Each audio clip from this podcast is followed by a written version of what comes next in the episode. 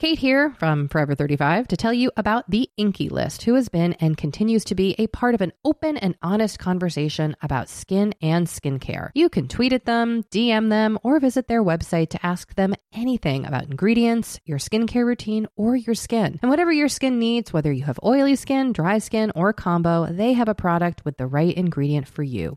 Through knowledge and affordability, they have products less than $15. The INKEY List is making the right skincare accessible to everyone. Visit the theinkeylist.com, that's the I-N-K-E-Y list.com, and use the hashtag AskINKEY to join the community of the skincare curious today.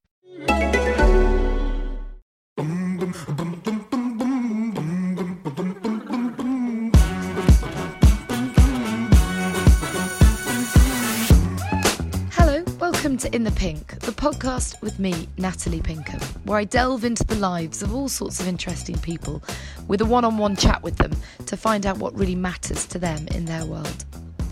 Now, there are plenty of preconceived ideas about my next guest, and that's partly because at least a portion of her life is played out in the public domain, so we feel like we know her. That's partly because the press often unfairly pigeonhole her to fit some kind of stereotype that we're all more comfortable with. I found Tamara Ecclestone didn't really fit any stereotypes.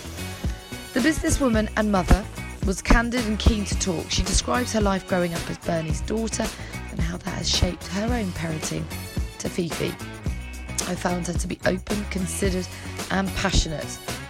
Passionate, though, about the things that really matter. But it doesn't matter what I think, it matters what you think. So here she is, Tamara Ecclestone in all her glory. Well, Tamara, thank you for welcoming me into your absolutely knockout home. I mean, I expected it to be magnificent, but it's. I mean, you can't really describe it. Um, the funny thing is about your life is I think a lot of people assume they know everything about you, about you, about your family, about your home. They've been inside your home and into your life to a certain extent, and yet the flip side of that is that we don't really know you, do we? Well, thank you. Thank you for coming. Um, I feel like people maybe have like a little slice into my life, mm. but it is really hard to know someone just from an interview or a reality TV show which is filmed only over a few months because that's just like a slice of the pie. So I think there mm. obviously a lot about me that people don't know, and there's lots about me that even my friends don't know. I think that like that's what's amazing about relationships, like getting to sort of like peel back the layers mm. of the mm. onion and getting to know more and more about mm. people. And is you you feel that there is a side of you then that wants to always remain private? You know, because that's obviously at odds with the public perception that you're out there. But I sense that there's quite a lot locked away that you fiercely protect. I think that very deep down, I'm actually a really sensitive person. So maybe it's like a self preservation thing that I do keep a little bit of it sort of just for me and Fifi and Jay, just like my family. Um, yeah, I mean, I am really happy to share a large part of my life with people. And also like motherhood has been an amazing part of my life that I've got to share with people. And I've been really open and honest about that. But I guess if I'm completely honest that there is part of me that is shy deep down and mm. also like super sensitive. And maybe I do keep a little bit locked away. And so why do you think part of you wants to project a sense of self? Is that a way of kind of coming out of your shell? Do you think a psychologist would tell you actually that is you looking for acceptance and trying to grow in confidence?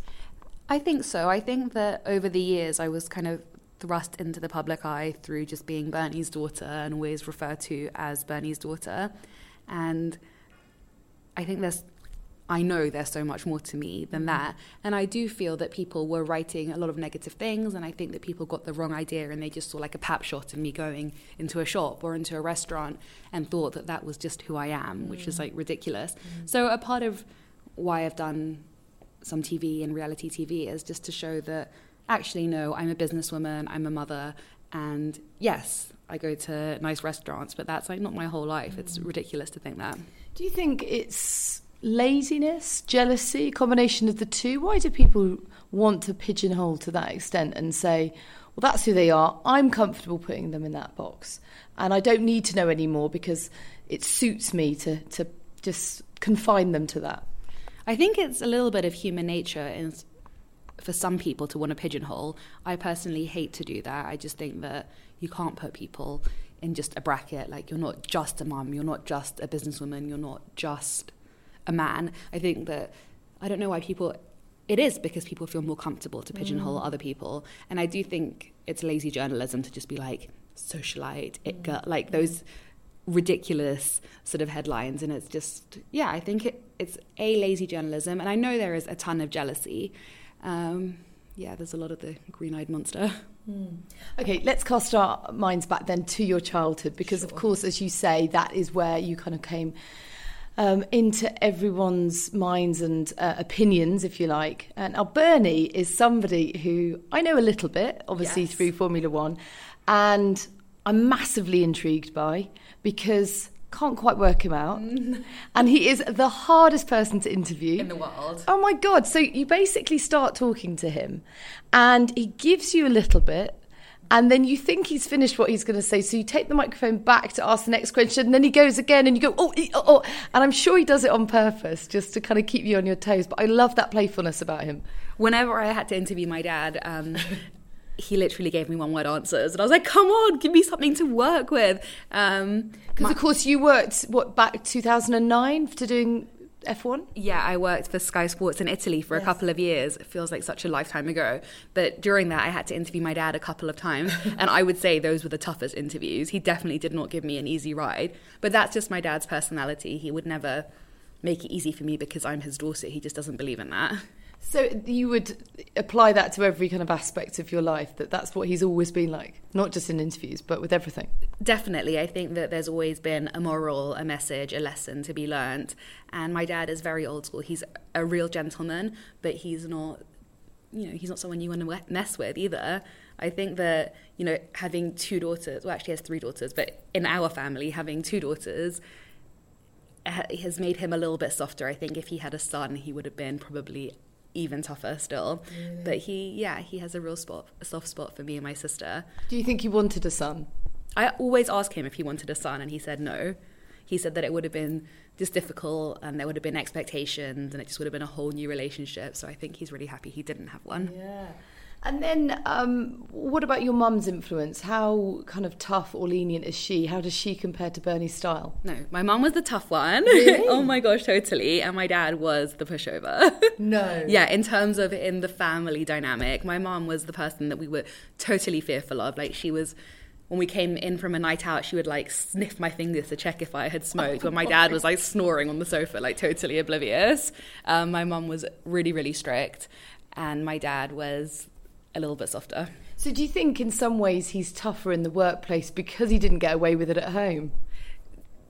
Def- I think he liked the fact that my mum was the one to sort of be the, the kind of wear the trousers. Well, yeah, I guess in a certain sense. Yeah, I think that he had to do that so much in the workplace that yeah. probably when he came home, it was quite nice to have someone else sometimes making the decisions and telling the kids off and kind of juggling everything else. I think that's why they work in a way because my dad is very softly spoken and it takes a lot to get him angry whereas my mom is croatian and is a lot quicker to fly off the handle but then two seconds later she's over it right. so they were sort of very chalk and cheese but i think that worked for a really long time so um you, she's sort of more passionate and more kind of fiery. Fi- okay, fiery, fiery. passionate, fiery.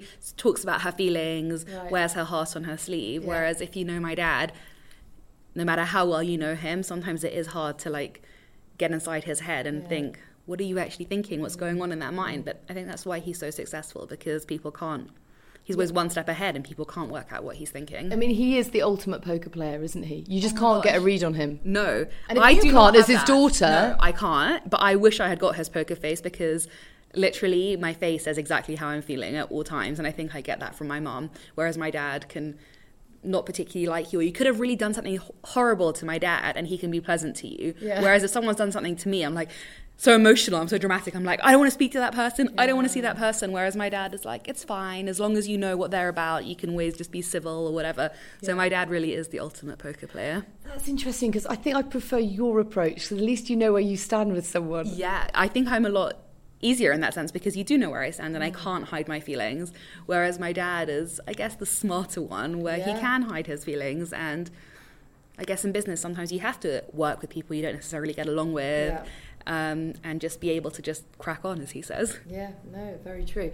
So, how soon were you aware um, how smart your dad is in terms of the way he approaches business and what he was doing specifically with Formula One?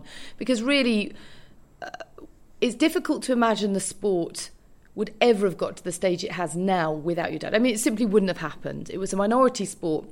It is now a global one, and he's taken it to corners of the earth that you never would expect Formula yeah. One to be adopted and loved in the way that it is. I mean, I'm thinking of places like Azerbaijan. I mean, yes. who would ever have thought F1 would have gone there? But how aware were you of all of this process?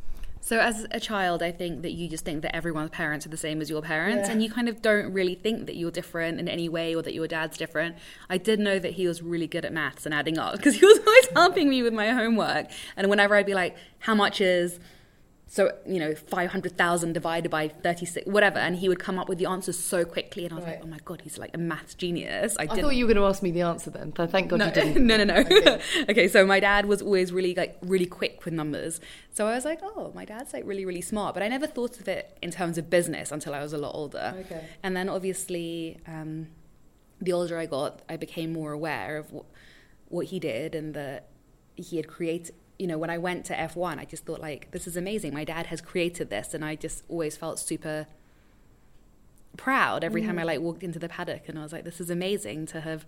You look at the pictures of what the sport was like when he was much younger, and then how it's changed and grown and developed, and I just thought it was like really awesome that he made yeah, he made F1 what it is today, but also he did it not for the money. He did it truly because he loved it and that's what he believed in and he was passionate about. Because at a certain point, he could have retired and gone to Florida and played golf, but that was just never my dad. I mean, that's the thing. I, I always feel with him that it's almost a game, that every kind of interaction he has with somebody, and I don't mean that in a frivolous sense, I mean it that he wants to outsmart and he wants to outmaneuver um, again, not necessarily solely competitive, but because it's interesting and it keeps him motivated and stimulated and everything else.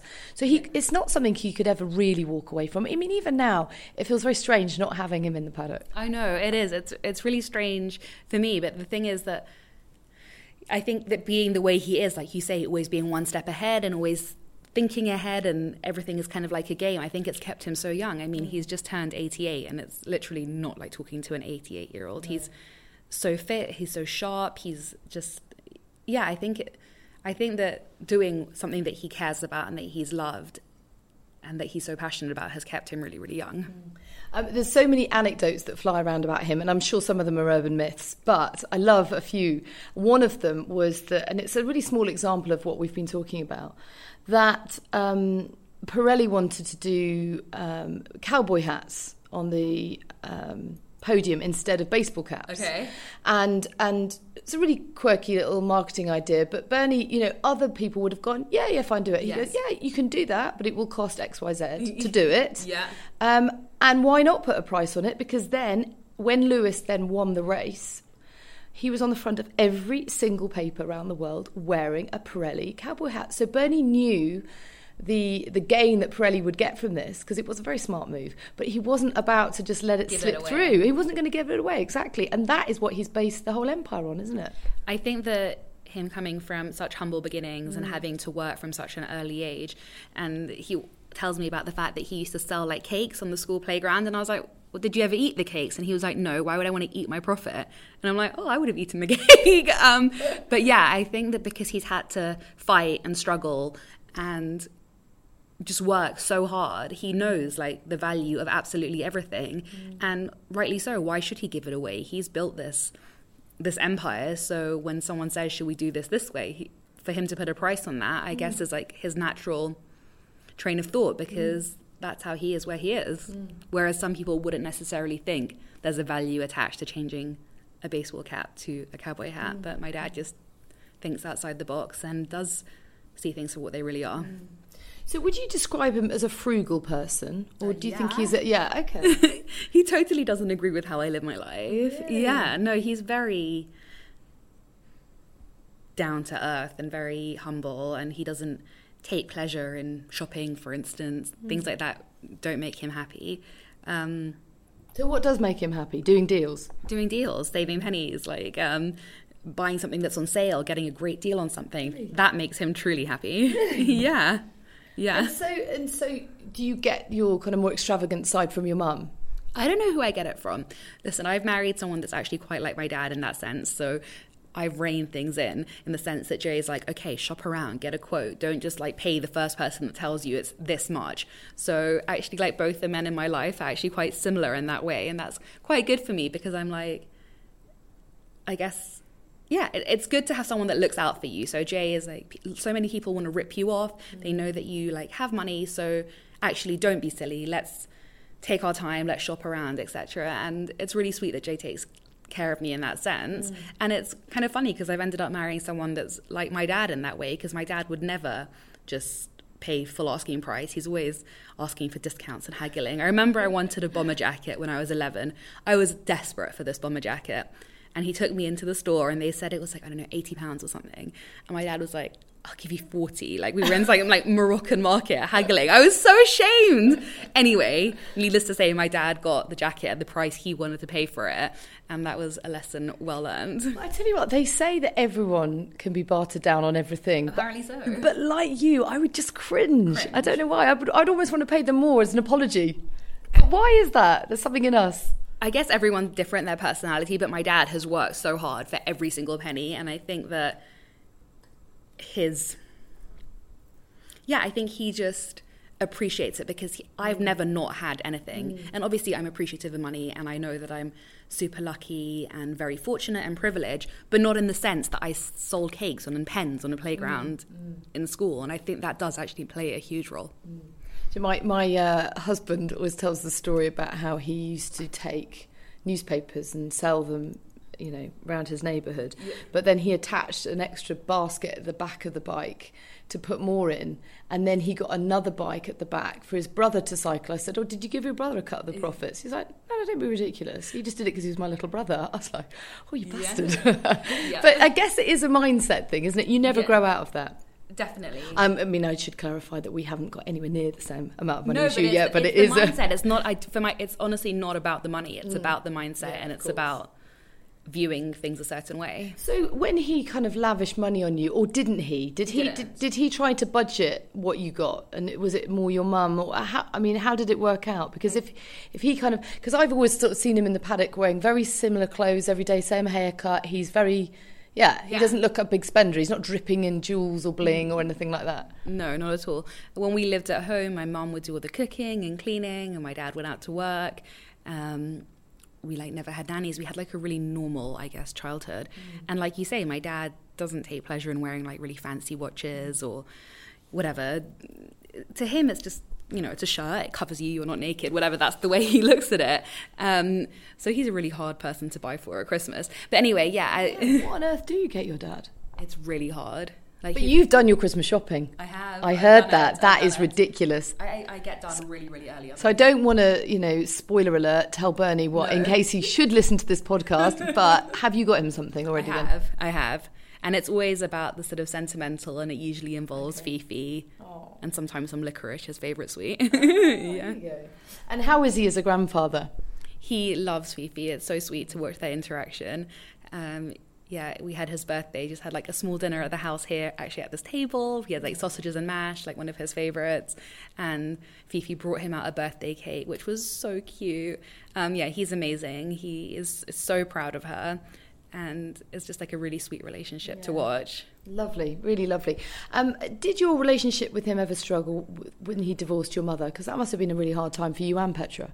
Yes, I think that unfairly I it sounds ridiculous, but I took my mother's side a little mm, bit. Mm. Um, and it's hard not to take sides in that situation. Mm. And I think because he was the first one to move on and to find someone else and get remarried, I kind of took that out on him a little bit. And actually, looking back on it, I don't think that I did the right thing. But sometimes when you are an emotional, sort of impulsive person, you just you don't think about things. So I do regret the way that I behaved towards him and uh, Fabiana at that time. But that's a long time in the past, and mm. obviously, like he's really, really happy now. So um, I think all's forgiven. I mean, you do seem to get on well with Fabiana. She, she's certainly a lovely woman, isn't she? She's really, really nice, and she's never tried to be the kind of she's never tried to be my stepmom. She's just been my, you know, obviously I'm older now and I don't need that. She's just been a friend to me, and um, she's never tried to stop me from seeing my dad. You you hear awful stories of how manipulative women can be, and she's never been like that, and she's never caused friction or tension. She's always actually the one to smooth things over. So yeah, I don't have any like. I really really like her, and Fifi loves her. So it's like it's really it's you know we went through a bit of a rocky time there. Mm. But it's in the past. I mean, I don't think you need to feel any sense of guilt. It's incredibly traumatic, however old you are, when your parents split up. You know, they are your roots and wings in life. I mean, just thinking like it makes me emotional ever thinking about splitting up with my husband, but what what impact it can have on kids. So it's bound to really kind of hurt you at the time. And as you say, you naturally blame somebody. You need to because it's a way of venting your righteous anger and dealing with it. Yeah, I mean, how how long was the process of you kind of coping with it? And um, I would say that I found it really hard for a number of years. I think I actually found it harder because I was in my 20s when they get got divorced and I was so used to like 20 years of Christmases all together or birthdays all together. And in a sense maybe parent I don't know, I don't think it's ever easy, but it felt really really hard because it was just so long of us being a unit and then it was sort of shattered. Um, yeah, I think I found it really, really hard to come to terms with for a little while. And it's not something that I ever really talk about because I like to be like, oh, I take everything in my stride, it's fine. But that is something that actually really did sort of truly hurt me. And it's something that it took a while to get over. But, you know, it's, it sounds cheesy, but everything does happen for a reason. And actually, I think they are better off apart. And, that- and it's taken them a while, but now they're friends. So it's amazing that now we can all be in a room together and you know my mum can like speak to Fabiana now and stuff so it's been a it's been a journey but mm. it's kind of where it's meant to be now and I guess there's part of you that thinks, well. If you were married for 20 years, Just why can't it you, yeah, why can't you be married another 20? You must have been happy in that time. I think if you see people get divorced after like seven years, you go, well, actually, they're probably not meant to be. But if they put up with each other for that long, they could do a bit more, particularly for yours and Petra's sake, in a way. I think the flip side of that is I thought well maybe they just stayed together for the kids because as soon as my oh. sister was I think she must have been 18 that's kind of when they broke up. And so I think it was a natural thing to, for both me and my sister to think mm. hmm like good timing Petra's just done with school and now they're getting divorced. So it does also go through your mind like did they just stay together for us? And well, if they did it for so long stay together a bit longer mm. and you know my dad's not like really young like why would you leave him now? I mean there was just so many things going through my mind at that mm. time And did it affect your view of marriage yourself?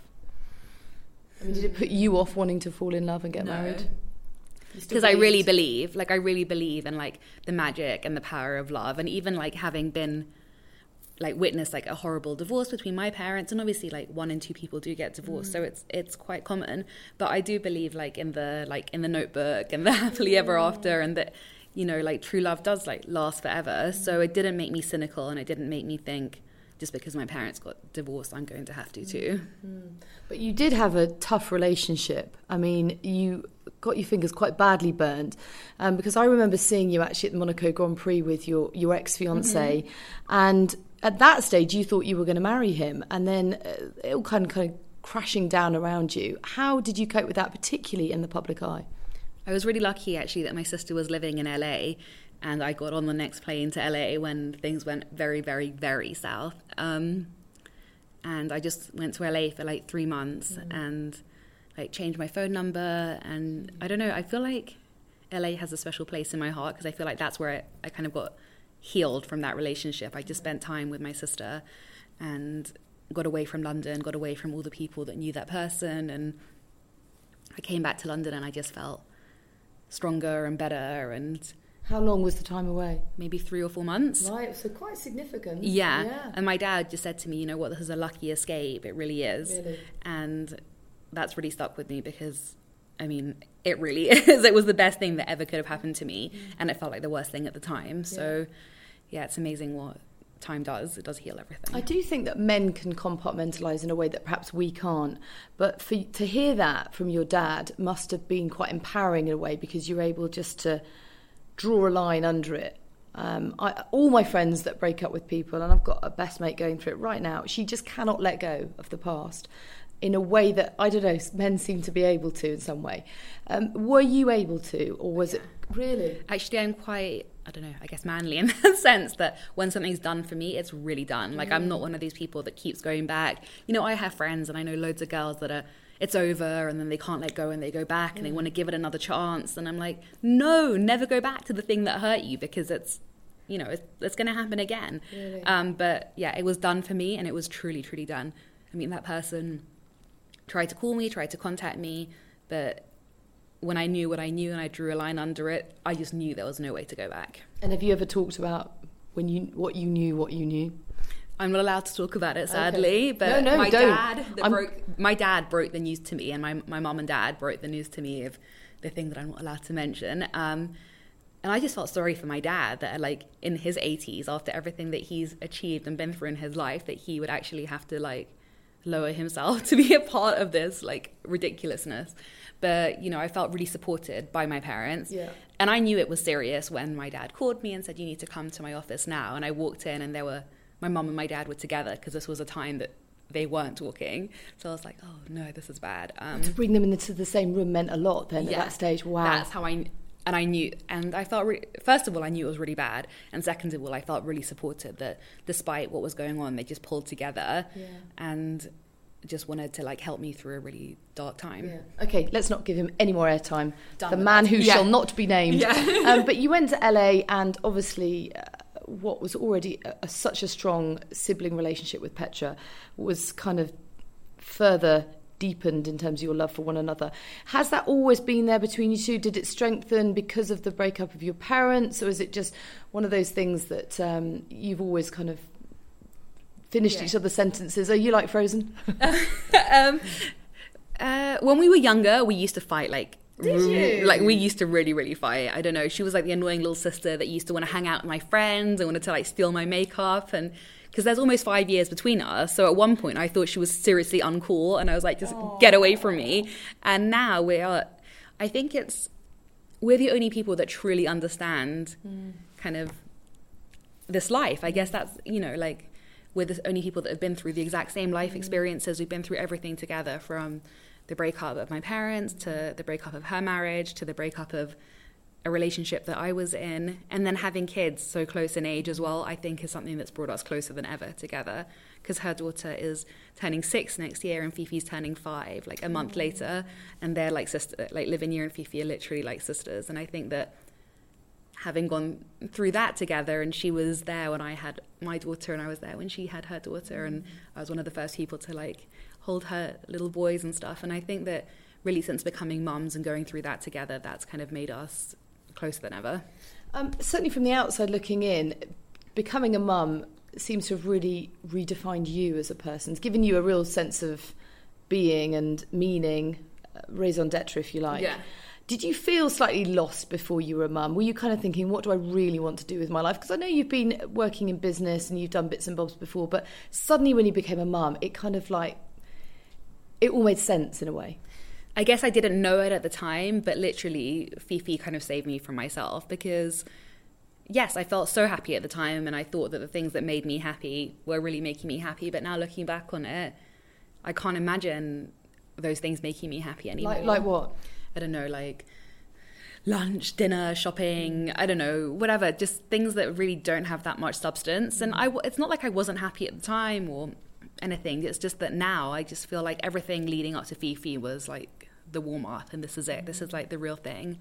I just feel so lucky to have found like such love that I can't even describe. Mm-hmm. It's literally the most amazing thing. I just like that she chose me to like be her mom and I don't know, it's just to me it it is it sounds like ridiculous, but it's the, most intense, most amazing mm. love in the world. Mm. And everyone tells you you're going to love your child so much and it's going to change you and it's going to change your life. And you don't really get it until it mm. happens.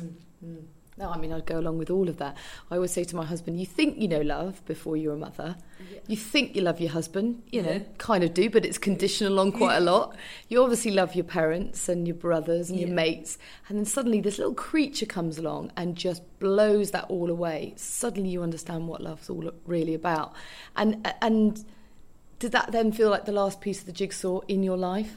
Totally. When I met Jay, that was like amazing. I had come out of a horrible relationship and I'd been single for about nine months, and I thought I was going to be single. I was like, for the first time in my life, I truly happy being single, and I wasn't being codependent. I didn't need anyone, and I was like, you know what, this is great. Let me be single for a while. And then someone set us up on a blind date, and I had like I literally thought it was going to be awful. I had another plan. I had a plan B of where I was going to leave because I thought the date was going to be so bad. Did I, you have that emergency text you're going to send your mate and say, "Save me"? get me Yes, I never ever thought it was going to go well. I was like, I told my friend that set us up. I was like, "Oh, whatever, like this isn't going to go well. I'm really not interested. And she was like, no, come on, let's go. So me and my friend went and we met Jay and his friend. And it was literally like the best night of my life. It was crazy. We just clicked. He made me laugh. We didn't stop laughing. There were no awkward silences. It was like the best first day ever. And then from then we were inseparable, really. And so that was like the most amazing time. We met in January. we got like engaged two weeks later. We got married in June, and I fell pregnant in July. So it was a real whirlwind. I Do now you said that, I do remember it being really quick. Really quick. Was there any part of your parents, I mean, particularly Bernie? Oh yeah, they thought I was crazy. Really? Yeah. But they didn't try to step in. That's my dad, though. He would never ever ever tell me how to live my life. Well, apart from the ex that we will not speak of, he stepped in at that point. I mean, he didn't tell. He still didn't tell me what to do. He just laid the facts out there, and then it was up to me to make my decision. Okay. My dad is the kind of person that lets you make your own decision, makes you lets you make your own mistakes, and is just there to pick up the pieces, which Mm. I think is amazing as a parent. I just don't know if I could do that though. and do you think that's because that's the way he's al- always led his life, that he hasn't had someone guiding him? He's had to go out there and find it himself. I think he just knows that I wouldn't have listened. he knows my personality. Okay. I think interestingly, if he had told me what to do, I probably would have done the opposite. So in a way, him just being there in the background, and I know very much that he would always, he's always the first one to go to in a crisis, just because he's so calm. Right. And um, yeah, so my dad's never said this is what you have to do or this is what you will do. He's always had the confidence that I'm going to figure it out, which is, which is really nice to actually have that instead of being. Made to feel always like a child being told what to do by your dad. Is it intimidating, though, for Jay, do you think, having a father in law like Bernie? Jay is like a very strong. Um, he's no wallflower. Like I don't think Jay's easily intimidated, but at the same time, I think Jay's like. It's really hard to know what your dad's thinking because sometimes he can be really quiet, and I'm like, it's fine. um, so yeah, not that he's intimidated, but he does think that uh, my dad is like literally the most interesting human being. He thinks he's like a Buddhist. He's like people can like really do like whatever to your dad, and he doesn't care, and he's just fine. And But he remembers. but he remembers, so yeah. Yeah, that's so true. That's great. But I can, yeah, wow. I can imagine sort of any son-in-law um, coming into a, a strong family like this, but also your mum because you know she's obviously a force of nature and Yes. and someone that you obviously care deeply about. I can imagine any son-in-law being slightly like. Oh, I don't think we're better get this right to come No. into because me and my sister are so close. Yeah. Like we have a very strong mother figure, a very strong father mm. figure. We're like very tight knit unit. So to like kind of come into that, I I think would be difficult. But he's not struggled. Well, it's, I heard him once say that he was quite drawn to your bossiness. Oh. That actually, he found that quite attractive. Do you, do you think you are bossy? Thank God for that because I'm really bossy. Are you? Are you? yeah, I, we always joke that I'm like the Monica Geller of this household, like from Friends, because I'm always. We're gonna do this here. We're gonna do this now. This is what we're having for dinner. This is what we like. I'm always the one making the plans. But Jay is like the most chilled out person in the world. So thank God there's me like leading the way. But actually, he's doing incredibly well in his own right as well, isn't he? Because Yeah. it'd be very easy to sit back and just enjoy the lifestyle that your family can afford him. Um, but that would be emasculating, I'm sure, and that wouldn't be the kind of guy that you would be attracted to. So, um, is is it hard for him in a way to, to carve his own way in life? I don't know if it's hard. I think it's very important to him. It's something that he really puts a lot of pressure on himself um, with his galleries and all the work that he's doing because he. It, I don't even think it's because he doesn't want other people to judge him. Like he just couldn't live with himself, knowing that he sleeps in bed all day and doesn't work hard and isn't ambitious. And like I say, like it's really imp- in some ways he's like my dad. The fact that he is really great with money and also the fact that he's really driven he's really motivated. Like he literally came to bed at four o'clock in the morning because he was working. He was like on calls to la and he was like writing emails and he gets like a lot of his best work done at night time and i'm the opposite. I like go to bed at 9 p.m but so we are quite different, but it re- it just really works. Right, let's talk about Tamara the mother because, Mm-hmm. um, well, look, I need your help for starters um, because Willow still doesn't sleep, and I old is she gather that well, she's two and a half now, Okay. and she's never slept through. Fifi Not- didn't not sleep once. through till she was over three years old. Oh, for God's sake, why am I, know, asking you I am the wrong person to ask because I could never do any kind of sleep training. I could never let Fifi cry or cry it out or any of that. And I just knew I had faith that like it was going to stop and one day she would sleep through the night. And that's just how it happened. I mean, she just did. But I was very tired for a really long time. Yes, I mean, I just don't feel like there's light at the end of the tunnel. I'm just constantly knackered. Um, does she still sleep in your bed? She does. She doesn't even have a bedroom. I keep asking her, like, would you like a bed? We can get you this, like, pink princess bed. I'm like trying to make it attractive to her because I don't want her to miss out on having like her own bedroom and her own bed if that's what she wanted. And she's like, yeah, no, not yet. Maybe when I'm six, I'll let you know. Well, she will let you know. There'll She come a time when she just wants her own privacy, and and she'll tell me. And then, of course, we will. Like, she stopped breastfeeding on her own agenda. She slept through the night on her own agenda. Okay, so hang on. How did she stop on her own agenda when it came to breastfeeding? she just one day like we were just laying in bed and usually i just read to her and she would like be on my boob but this time she just lay on my chest it was like towards the end of summer and i was So like, how old was she at this stage? it was like literally a few months ago so like four and a half Okay. and um I was like, okay, but I didn't want to say anything. I didn't want to make it into a big deal. And then the same thing happened the next night, and the next night, and the next night, and it was just done. It just kind of fizzled out.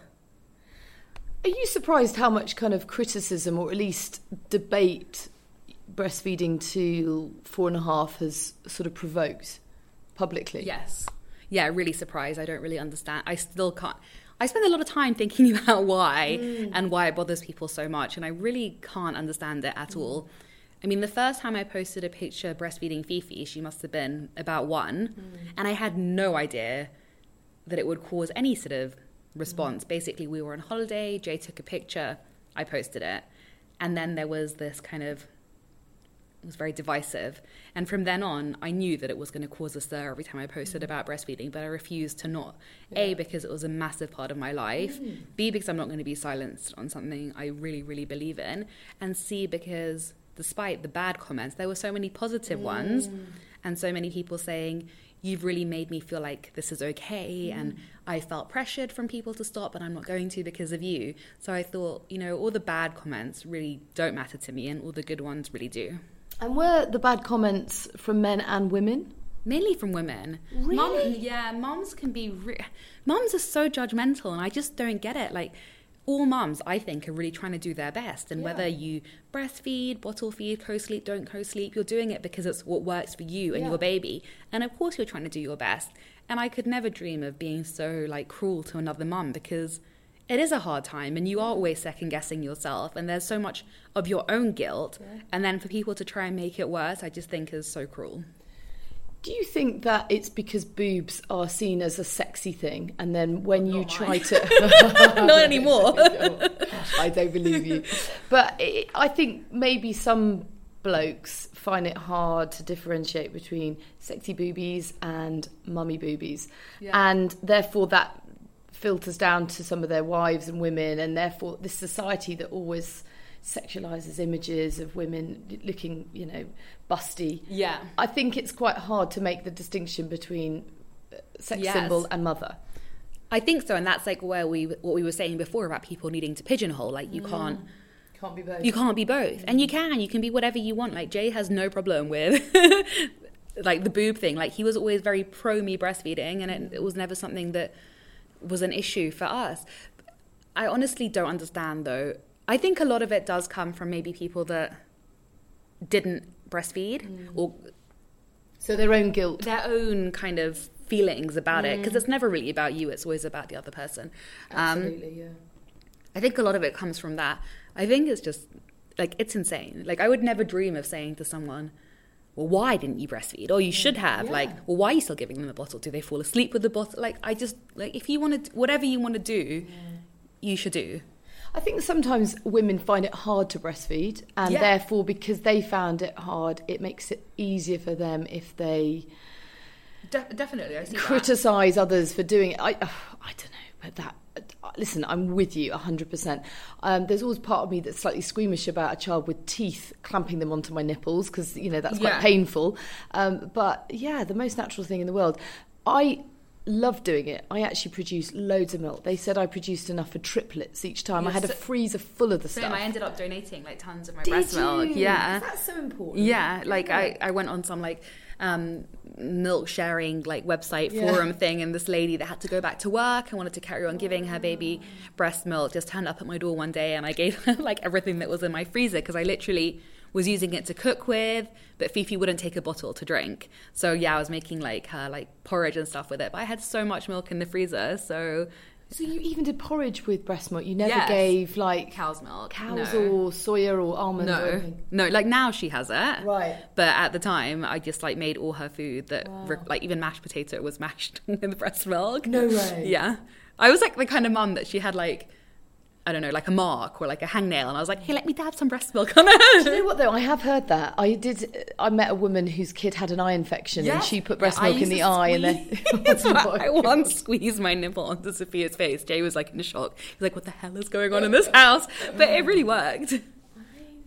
I, well, listen, I think Who it's knew wonderful. that I'd be like this weird, like hippie, like baby wearing, breastfeeding, not cow's milk giving mum? That I, I mean, I, it was never my intention. I didn't. I just didn't know that this is who I was. So I really do feel like Fifi that sort of helped me find myself in a way. so, what does that mean about other children? Will you have more children? Do you want more children? Will it be hard in a way to have It more? will. I think that's why I haven't because I think it will be hard because I gave like all of myself to Fifi Mm. and I never kind of let anyone else really help me and it was something that you know like she never took a bottle so I did all the feeds I was up in the night I never had like a nanny um, we got rid of the maternity nurse because obviously I wanted to breastfeed and there was not much she could do um, but now Fifi, like for the longest time, Fifi never wanted a brother or a sister. And every time we spoke to her about it, she was like, no, I'm the only baby.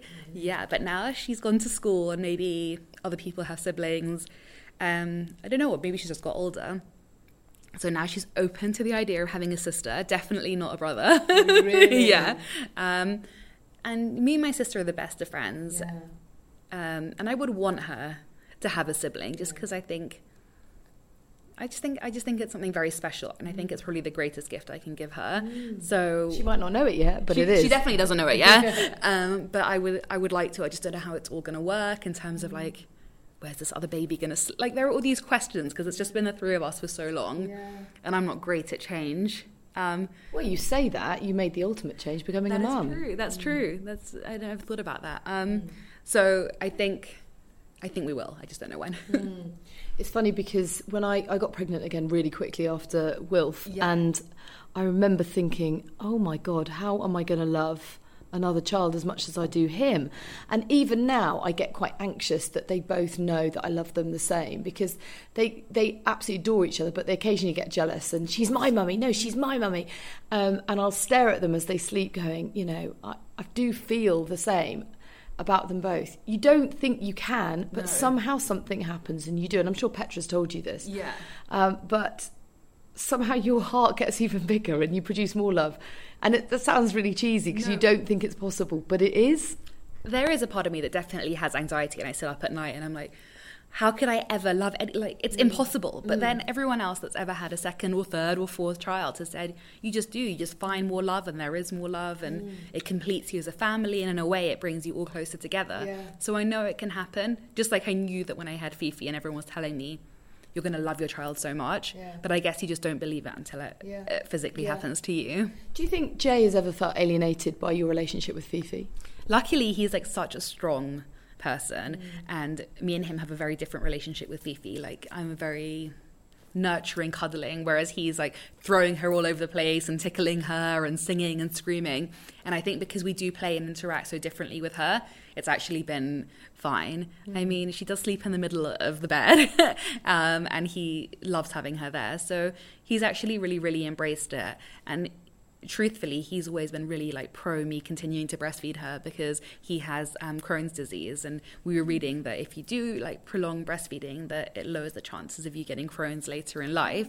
So we've always kind of been on the same page with it. It hasn't really okay. caused any problems. And this whole kind of sharing the bed thing, because yes. I do get Willow into bed with us quite a lot. Well, she just always wants to. Like it tends to be at about five and six in the morning. Like okay. this morning it was six, and I managed to get her back to sleep till seven, and but it is a bit of a passion killer. What about adult cuddles? Um, luckily, we have like an ensuite like um, lounge. So when I put Fifi to bed, I just we go in the lounge and we do whatever we need to do, or watch TV, or watch a movie, or order a takeaway. But you so, have time together. So, yes. so, so she will go to bed on her own in the middle of your big bed. I put her to bed. Like I lay with her till she falls asleep. Okay. Read stories. How long does that take? Depends. Last night took an hour. Wow, it's really hard because I'm like time. literally falling asleep with her, and then I have to get up and like go yeah. out to a dinner or do whatever it is that I have to do next. Yeah. Um, so it's hard to motivate after that. But I lay with her till she's asleep, and then yeah, that's it. And whenever I do that with the kids, I always fall asleep, and then I feel really groggy when I wake up. And then you have awful. to, yeah. I almost feel like I need like a shot of espresso before I need to yeah. do whatever I'm going to do next. It's so hard, but that's the only way that she will go to sleep. So we just do whatever works. I am sure though that if and when another one comes along, you will just find a way of adapting, and she yes. will, and she will love it. I mean, there'll be obviously part of her that's a bit jealous, but ultimately, it's so, as you say, just so lovely to have siblings growing up, isn't it? Um, now, business-wise, you uh, you're doing great things. Um, Fifi and friends, again inspired by your lovely daughter. Um, we've been using the the shower gel, the, you know, the bubble bath and yes. all the rest of it. It's, it's gorgeous products, all kind of very healthy, organic stuff. Um, how important is it to you to have that element of your life that, that you, you know, get the old grey matter ticking over? Really, really important. I'm so proud of Fifi and Friends and also that it's inspired by Fifi. Um, I really, really believe in the products. That's something that I'm really proud of. Like Fifi had a cold last week and she was starting to get like a red around her nose from where she'd been blowing her nose. And you didn't have breast milk, so no breast milk left, so we had to go to rescue cream from Fifi and Friends. And literally, like now her nose is perfect and like they're products that I truly, truly have put so much into and researched and tried everything else on the market. And yeah, it's it's just something that I'm really proud of where it is today mm. and that it's just growing so quickly. And I've had so much positive feedback. Any kind of unfulfilled ambitions on the business front? Have you got any other little ideas bubbling away? There are loads of other things that Fifi is inspiring me to want to do. Okay. They're all Fifi related. Obviously, I have my other business, Show Beauty, which is. Yeah the adult side of things. Yeah. Um, but it's crazy just how much more I'm drawn to Fifi. It's really bad to say that, but I'm really drawn to Fifi and friends these days. And I put so much of myself into that now that she's at school full time. I mm. have a lot of time to work on it. But there are other Fifi inspired um, projects that I want to start working on too. Mm. And something that definitely has always motivated you is charity work. I know there's an element of um, of that that we all know about. And I don't really want to talk about the stuff that we don't know about because it kind of undoes all, all the good about you doing it quietly. But um, I know that you do various things behind the scenes that no one knows about, and so don't talk about it. Mm. Um, but one of them is the Grenfell Tower. Yes. Um, why did that resonate with you so much? Is it because it's local? Is it because I mean it's the most horrific image ever? I mean, ever. It will, it will live with everyone forever. I mean, it was just astonishing. And actually, all the um, terrible stuff that surfaced this week in oh social God, media. Disgusting. I mean, I, I just I cannot understand how a group of adults, um, mixed group of people, no. can be in a room and not one person puts their hand up and says this, this is, is wrong, profoundly wrong, or just walk out, or just yeah. never speak to those people again. Uh, it's just shocking that we live in a world that there are people that like live next door to people like that that how would that even enter your mind? It's really there are so many sick people in the world yeah, and it's yeah. just really disturbing. But um, in terms of the work that you do what does that kind of offer you on top of everything else in your life? I just feel that obviously I'm in a very fortunate position, and Fifi is in a very fortunate position, not only because we're able to live in a nice house, because I give so much of myself to her, and she has an amazing support network. She has her dad, her mum, her auntie, and there are so many kids that don't have that. And that's something that I find really, really difficult to deal with mm-hmm. just because, you know, I had a, a, very lucky start to life. My daughter does, and there are so many kids in this day and age that really don't. Mm-hmm. And that's why the work that I do is something that means so much to me because it just makes me like sick to my stomach that there are so many children still suffering. And presumably, it's important for you to show her that that's also what matters in life, that, that she's not spoilt or Definitely. has a skewed view of the world.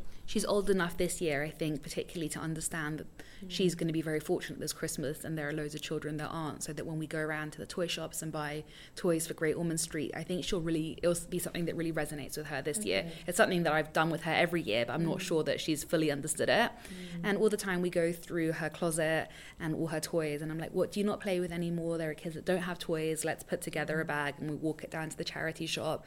So I think that it is really important to do things like that from an early age, just so that she grows up being appreciative of everything that she does have. And look, I'm not saying that I'm not going to buy her toys. Yeah. I'm saying that she needs to understand that she is lucky and that she's privileged, and she also needs to give back. And, and was that something that was instilled in you at, at a young age? Because there's um, that's definitely something that I think we've been able to see from the outside looking in. And I actually remember Bernie saying to me years ago about you, she's a very caring girl. Um, it's something that sort of stood out. My dad is like literally one of the most caring people in the world. There used to be this homeless man that used to live at the top of our road, and my dad would like go and buy him like food and a hat in winter and take us with him. So, and he does so much for charity, but he just doesn't talk about it. He doesn't announce it. He doesn't have social media.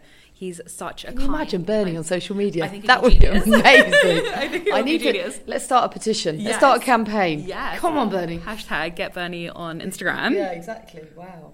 But yeah, my dad is so generous and Mm. so caring, and he doesn't want anything in return. He's not doing it for any reason. So yeah, I've seen that from a very, very young age. What advice would you give to your younger self? Because um, it sounds like you had good advice and it sounds like you were well protected, but there's always been that sense of vulnerability about you and perhaps even more so Petra. So, uh, you know, there's a sense that you were protected, but there's a sense that you were also exposed in a way because you're in the public eye.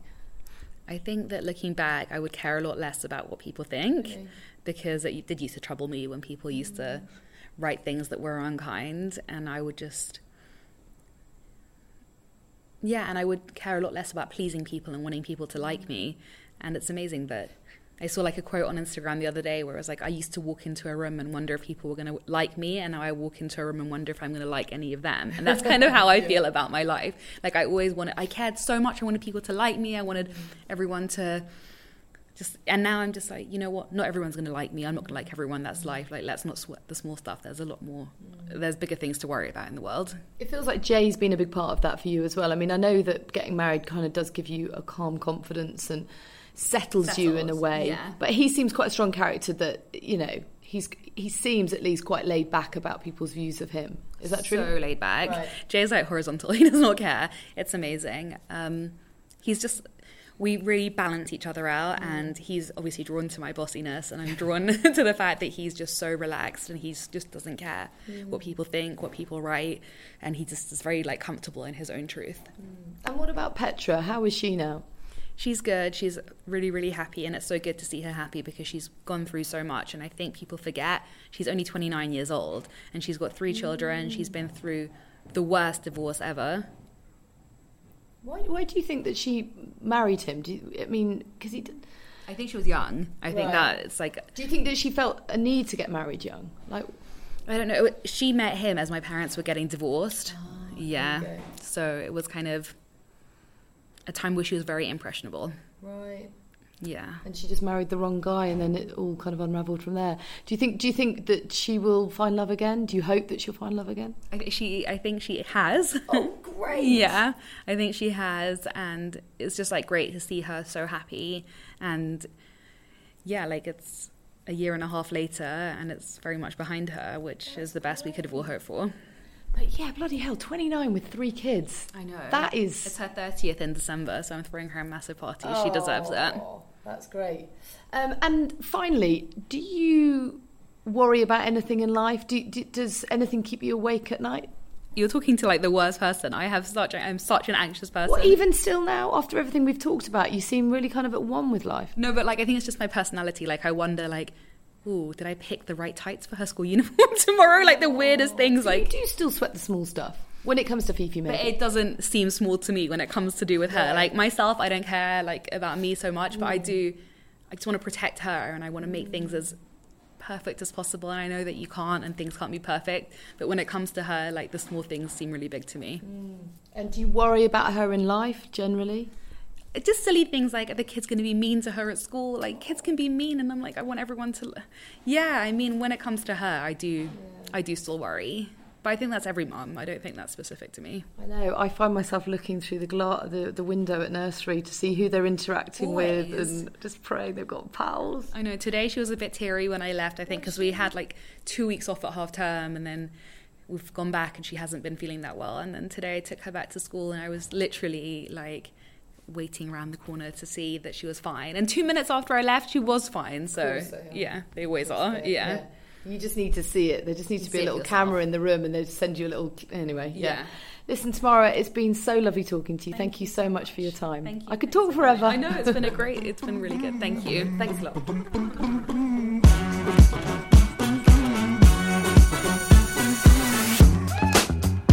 So, what did you think?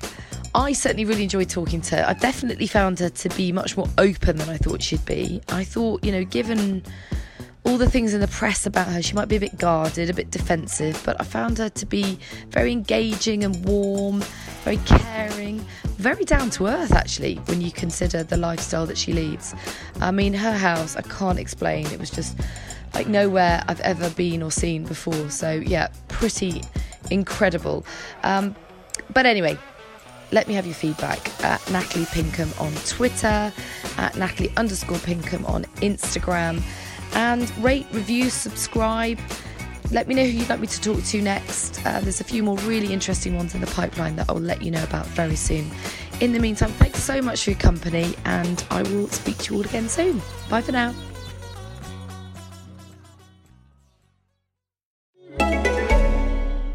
Kate here from Forever 35 to tell you about the INKEY List, who has been and continues to be a part of an open and honest conversation about skin and skincare. You can tweet at them, DM them, or visit their website to ask them anything about ingredients, your skincare routine, or your skin. And whatever your skin needs, whether you have oily skin, dry skin, or combo, they have a product with the right ingredient for you. Through knowledge and affordability, they have products less than $15. The INKEY List is making the right skincare accessible to everyone. Visit theinkeylist.com, that's the I-N-K-E-Y list.com, and use the hashtag AskINKEY to join the community of the skincare curious today.